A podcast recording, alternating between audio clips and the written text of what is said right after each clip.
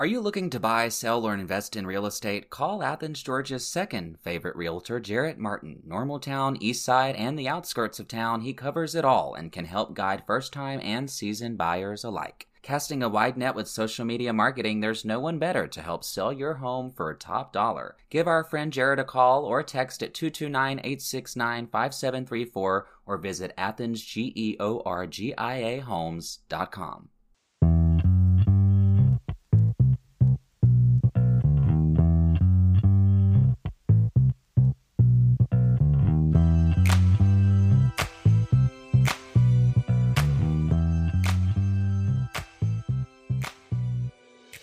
Welcome, welcome, welcome back to Classic City Crime. I'm Cameron J, and I'm super excited to bring you another mini-sode about someone else right here in our area doing similar work, telling the story of crime here in Georgia. Jaclyn Weldon White is a former police officer and court administrator and the author of 11 books. Now, these range from true crime to biographies, and she is a two time Georgia Author of the Year winner. So I think her record on the subject speaks for itself, don't you? When a story by Athens and the Augusta magazine brought the both of us together, I knew I had to sit down and interview Jaclyn about her experiences in true crime. Uh, I'm Jaclyn White, and I live in Houston, which is fairly close to Athens, about 30 miles, I guess. I have lived my life in Georgia. I was a police officer and then I went to work with uh, a juvenile court and was a court administrator until I retired in 2000.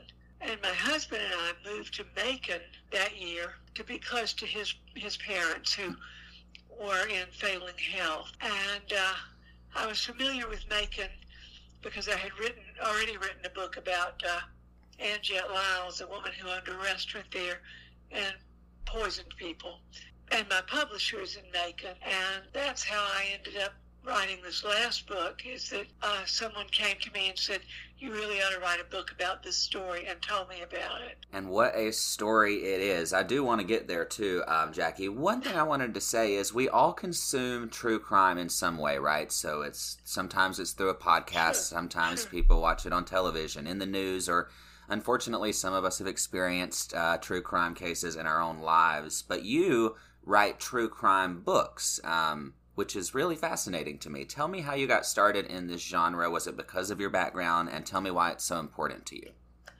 Well, I, I guess part of it was my background.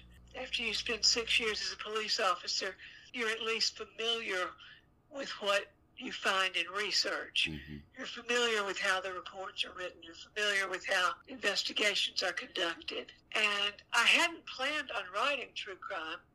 But I went to uh, lunch one day. I worked for juvenile court in Gwinnett County, and I went to lunch with one of our attorneys and a prosecutor who worked for the DA's office. Mm-hmm. And it had been a rotten week. And the three of us sat there and we were trying to figure out what we could do to stop working for Gwinnett County. and uh, the prosecutor said, well, we could write a book. You know, we could write a murder, a murder mystery like Agatha Christie, and I said, you know, that's actually kind of hard. you have to have a plot and descriptions and dialogue. And, and she said, well, I'm from Macon. I always wanted to write a book about Anjette Lyles. And as soon as she said the name, I remembered the case because I, as a child, I ran through the living room one night and the news was on and they were talking about a woman who had been sentenced to death, and that just didn't happen in the, the 50s. Mm-hmm, mm-hmm. And that's how I got started. I ended up writing it by myself. My friend, uh, the attorney, just doesn't write. and the prosecutor got a death penalty case the next week. Oh, wow. And said, I'm going to be out of commission for at least six months. Wow. So I did it. And so, how many books are you at now completed? Uh, the last one was my 12th. We talked about just how many homicides have occurred here in Georgia, how many there are that are unsolved here in Athens, and I asked Jaclyn which one here in Georgia caught her attention the most. What always stuck with me is the husband and wife who were murdered at Lake Oconee. Yes, yes. What a And- story that is. What a story that is. And there hasn't been, I, I know that the authorities have, are still working on it. You don't let something like that go, but there has been no solution. Mhm. And I don't know if there ever will be. And yes, we did talk about the case of our dear Tara Louise Baker, which, by the way, let me tell you, the search is still very much active this December season, with interviews being conducted just this week with three to four new people. And so Jaclyn and I talked about why so many of these cases, just like Tara's, have remained unsolved. And regardless of what we think about, you know, police misconduct or the lack of investigation, there is really a time period that's important. You've heard it before on television. First 48 hours really are crucial to solving a homicide, and Jaclyn and her law enforcement background agrees. Take a listen to this. You know, that's one of the most frustrating things. You know, I and the podcast have been working on the case of Tara Louise Baker, um, who was killed here in Athens 20 years ago. Um, Oh, yeah. and and there are so many of these cases in Georgia that are unsolved at about the 20, 30 year mark. In your experience in writing and law enforcement, any idea why that is? Well, most murder cases are solved within the first 24 to 48 hours. Mm-hmm. And most murders are committed by people who aren't thinking about covering their tracks. They're just uh, just instances of uh, overwhelming emotion. The murders that people put thought into don't leave behind all the clues, all the mistakes that the others do, that the majority of murders do. And I think that's why. I think, of course, I've always said that uh, if if criminals weren't stupid, the police wouldn't arrest them. Not just in the area of murders, but in robberies and burglaries Sure. and things like that. Yeah, and you know that's that's interesting that you say that because I think Tara's mom sometimes even says, "Sometimes I think my daughter was murdered by a ghost just because there truly was nothing left behind. Whoever Yeah. did this knew Yeah. kn- either knew what they were doing because they'd done it before, or did put a lot of thought or afterthought into it." I Um, think that has a lot to do with it. so now the reason I brought Jaclyn on to Classic City Crime, talking about her books, beginning with finding out what her favorite is that she's written. Now the answer did surprise me because she knew that I was expecting her to say one of the true crime novels, but that is not the case. It was not a true crime story of twists and turns. No, not at all. Take a listen to this. Well, I'll, I'm going to disappoint you because my favorite book to write was one that was called A Southern Woman's Book on Herbs. Mm-hmm. And I love growing herbs. I love using herbs. I love cooking with them, using them in uh, medicinal ways. Mm-hmm. I'm fascinated by the uh, the stories that go along with them that go back many, many generations. Um, and I, that was a book that I adored writing, and it's it's done pretty well. The others, the the books, the true crimes and the the novels are uh, really just they're things that I have to plan out. The book on herbs, I could pretty much do whatever I wanted. Mm-hmm. I could write about this. That's it. I'll write about that. But if you're writing a true crime, you ha- I have to at least follow the timeline. It has to be done just logistically that way. And I, I guess it's not very exciting during the writing. And, and novels are the same way. Mm-hmm. You have to know what you're going to say and what's going to happen and then just do it chronologically. I enjoy it. I love the editing process when I finish writing it. I adore the editing process because you work with your your publisher and it's a uh, it's like a a joint venture. They'll send me the book uh, after I've sent it to them. They will put it on uh, into their computers and they'll go through and everywhere they have a comment or a question, they will put that into the manuscript. Mm-hmm. And then I get it and I read the manuscript and I answer in the every question. I love doing that. Oh, yeah, for sure. Because you feel like you're really working together, and when you finish, you know that you have done everything you can and that they're satisfied with what they've done. Jaclyn Weldon White's most recent book is titled Pure Evil The Machetti Murders of Macon, Georgia, not too far from here. I obtained a copy from the Mercer University Press to read and review, and I've got to tell you, this book is one you need to read if you like a story full of all kinds of ups and downs and some anxiety inducing moments, because this story has all of that. I recently obtained a copy of Pure Evil The Machetti Murders of Macon, Georgia, and what a wild ride this book will put a listener on. The storyline is Very quite strange. fascinating and strange is a good word for it. So can you tell listeners just a brief overview of what they can expect from this book and and then I want to discuss some other aspects of it. Sure. Uh, it follows a woman named Becca Akins. Well, actually, Rebecca Turpin first. Mm-hmm. She, she was born in, in Athens, and uh, she married her high school sweetheart when they graduated from high school. They moved to Macon, and to an outsider, they would have probably seemed like a just a normal family. They had three girls, and I don't think people would have known, would have realized what was going on in that household. But she was vicious to those children. Mm-hmm. If they did things that she didn't like, she would beat them, and she would beat them with the buckle end of a belt. And there were times that I know this because one of them has become a very dear friend of mine, and I, this is where a lot of the information for the book came from was from Valerie Akins. Yes.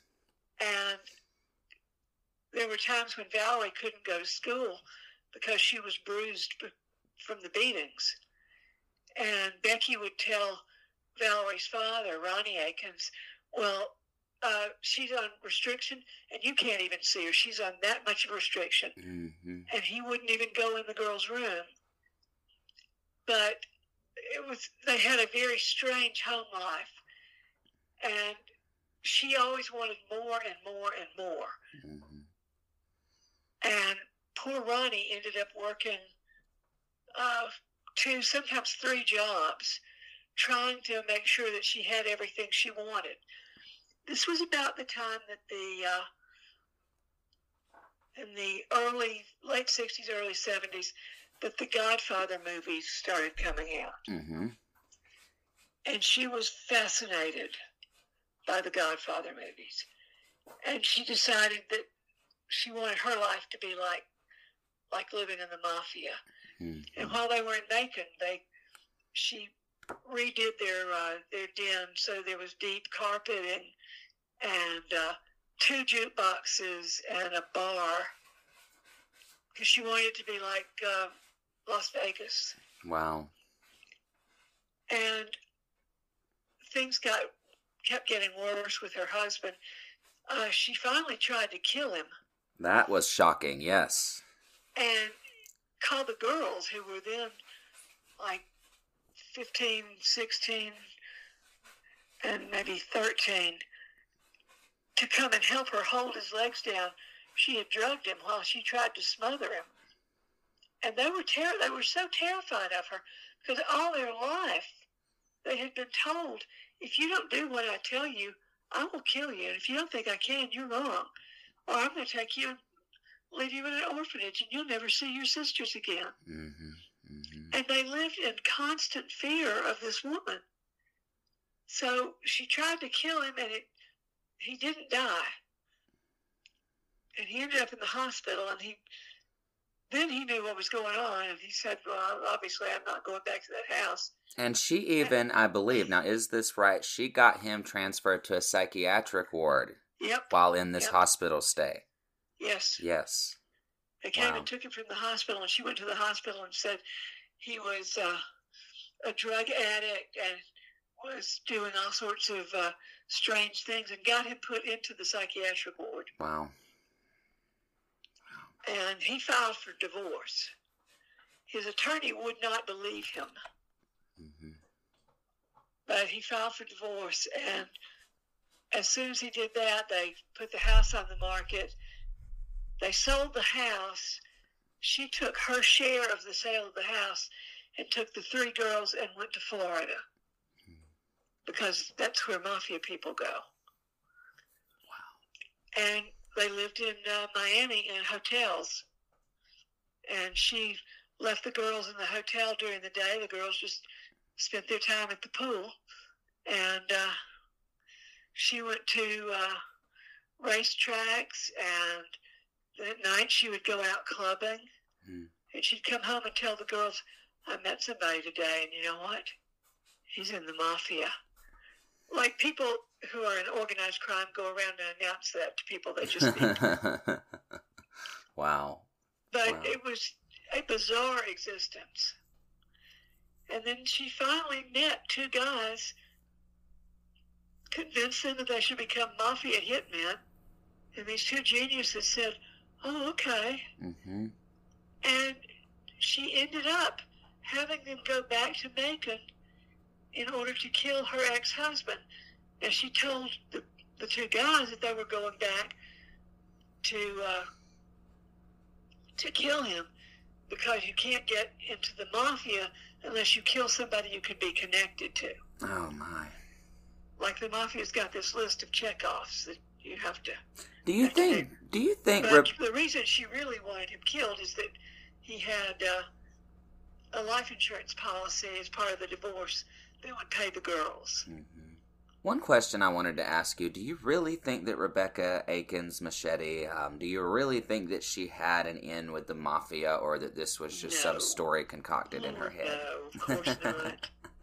So, just to add what Jackie just said, the back cover copy of the book sets the story up like this Rebecca and Ronald Akins and their three daughters appear to be a typical suburban family in 1970 Macon, Georgia, but the attractive facade hid a family crisis. The girls suffered physical and emotional abuse at the hands of their mother. Although he worked two, sometimes three jobs, Ronnie was never able to provide Becky with the money and lifestyle she wanted. After their 1974 divorce, Becky took the children to South Florida where she pursued a life of gambling and partying, while her daughters were left to fend for themselves. But she wasn't content just living the high life in the tropical sun. Fueled by popular books and films, she wanted to live in what she believed was the exciting world of organized crime. So eager was she to do so that she changed her name and her daughter's to Machetti, a name she believed to be more appropriate for the Mafia. In only a few months, she found not one, but two men who joined her in her murderous fantasy, which culminated in two deaths. The resulting legal proceedings went on for more than a decade, and the Akins' three daughters were right in the middle of it, torn between the fear of their mother and the desire to tell the truth. This is the story of Rebecca Machetti, a cold blooded woman whose prosecutor described her as pure evil, and her three daughters who lived through years of abuse before finally finding peace and normal in their lives. So, there are several key aspects to this book that I wanted to personally ask Jackie about after reading it, so here's a bit of that exchange. One thing that I found most uh, fascinating in the book, and you touched on it, is you know her daughters in this case that really just went through hell and years of abuse and um, yes. trauma, and um, they really held on to their mother's story even after her, their mother was in jail. Was, Tell us about she that. She arranged she arranged to have, she told them, if you say anything, I will have you killed. Mm-hmm. And I've already had your father killed, and they knew it. Mm-hmm. But she uh, arranged to have her daughters go live with her mother. In Athens. In Athens. Mm-hmm. So there was no break from from their contact with Becky. Mm-hmm. She had them. The mother had them write letters. I think every other day. I, I may be wrong about that. And she took them to Macon to visit her in jail. So there was no real, they weren't really removed from Becky. Mm-hmm. Now, after the second trial, after the first trial, excuse me, and she won a second trial, and there was maneuvering, and they went to live with her father's family and they testified against her in the second trial. That's right. Yeah. And testified truthfully. Mm-hmm. Mm-hmm. Must have been a very brave thing for them to do after all those years. I could not imagine. Well, if you think about it, you know, if you've ever heard of Stockholm syndrome, mm-hmm. that's mm-hmm. exactly exactly what it was. Now, once you obtain your own copy of the book, you'll come to know of a man named John Murray, who really got caught up in the twisted world of Rebecca, I would say, and her plot to kill her husband. Um, I'm interested to see what some of you think about his character and punishment after you get to read a copy, but here's what Jaclyn says about his um, role in all of this. You know, the two men that you mentioned that Becky was able to convince to kill her ex husband and his wife here in Macon, one of them became her husband and the other befriended her daughter. Yes. And actually seemed to be, you know, to the reader maybe a little less nefarious than Becky and her husband themselves. What did you think of Mr. Murray? How did you feel about his character as you developed this story? Was, I think he was weak, mm-hmm. but I think he also was just kind of along for the ride because you know they partied every night and they had a good time. Mm-hmm. And she taught she and, and the man she eventually married, who she had changed his name to Tony Machetti because that sounded like a hitman. uh, she and and Tony would talk about him being a hitman, but John just kind of hung around mm-hmm. and enjoyed the, the partying and the drinking and the going to the racetrack and even when they went to Macon, I'm not sure he really believed they were going to do it. Mm-hmm. Mm-hmm. When he and Tony drove to Macon, I'm not sure he was ever convinced until the minute it happened that it was going to happen. Because I think for him it was almost a a fantasy, just a a game they were playing. Sure.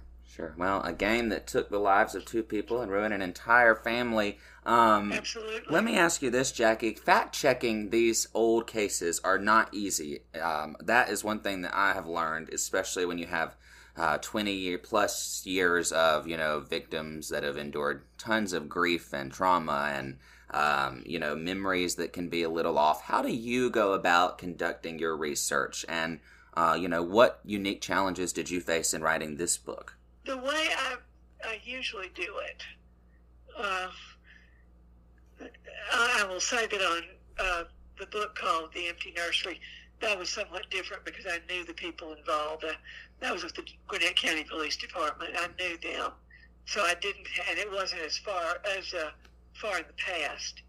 But with this one, with Pure Evil, and with uh, Whisper to the Black Candle, the first thing I did was go to the library and make mm-hmm. copies of every single uh, newspaper story about that case. Microfilm is not fun to me. I do not like it. I hate it. But then I would end up with a stack a good eight, ten inches high. Mm-hmm. And then I would go through and find the name, you know, obviously to find out what happened. Sure. And get the the line, the storyline, but also to get the name of every person that was ever mentioned. Then I would find those people. And I, in Macon, for example, everybody still lived where they had before. Mm-hmm. Not quite like it would be up this way. But Macon's a, a small town, and people don't tend to move away. Mm-hmm. And then I would get their phone numbers and call them and ask if they would talk with me. And surprisingly, most people would talk. Yes, I've said the same thing. That surprisingly, most people, if you give them a chance to tell their truth, they're gonna will talk to you about it. Now, I've had a few was, hang-ups. there was one. Uh, there was one guy who was a, a police officer, and he wanted to write the book that I was writing. Mm. And he said, "You'll understand that. I just I can't." T-. I said, "Of course I understand that." As far as I know, he did not write the book. Mm-hmm. But uh, most people will talk to you, and then I would take copious notes when I talked with these people because I would tell you other things about other people. Mm-hmm. And so you just follow that. You just follow the line. But on the professional side, I would go to uh, I go to Superior Court. That's right. Where they have all the records of and with the uh, Freedom of Information Act, you can can and I did request the district attorney's file, hmm which they copied and sent to me. You have to pay for the copies, of course. Sure. Uh, and the same with the uh, the file in the uh, clerk of court's office, the superior court file. I also, which cost a fortune, paid for transcripts of the court of Mhm. the, the trial. And that will run you up to, because this had two trials, over a thousand dollars on that. I don't think people understand how deep and um, costly some of these requests in trying to find the truth can Yeah. be. yeah, they, they'll give them to you. You have a, the public has a right to the, to that, but the county also has a right to not to not spend their money to make a copy of, you know, 700 pages of a, a trial transcript. exactly. Exactly. So it just, and then you just, I just sit down with the, the transcript and you find out a lot of things in the, uh, the trial that don't make it into the newspapers, obviously. So you read all of the transcript and if you're lucky, you can find some of the, uh, the police officers and I did. I was very fortunate in finding uh, some of the people that worked the case. Yes, that's amazing. And then you just sit down with all that information and put it in chronological order and write it up. One thing that I saw is that you know you say you became really close friends with Valerie, um, daughter of Rebecca Akins Yes. Machetti, um, and she called you recently to tell you that her mother had died. Is that right? Well, we we talk at least once a week. Mm-hmm. She lives in Florida, and the reason she knew that she her mother had been in a nursing home. She lived in Athens Mm-hmm. on Camelot Drive. Yes, she did get out of prison, correct, and lived in Athens. Yes, she did in, Mhm. in 2010, and her her medical condition worsened over the years, and so she eventually was put into a nursing home, and the nursing home was it was done through the courts in in uh, Clarke County, but the nursing home was in uh, Franklin County. Mm-hmm.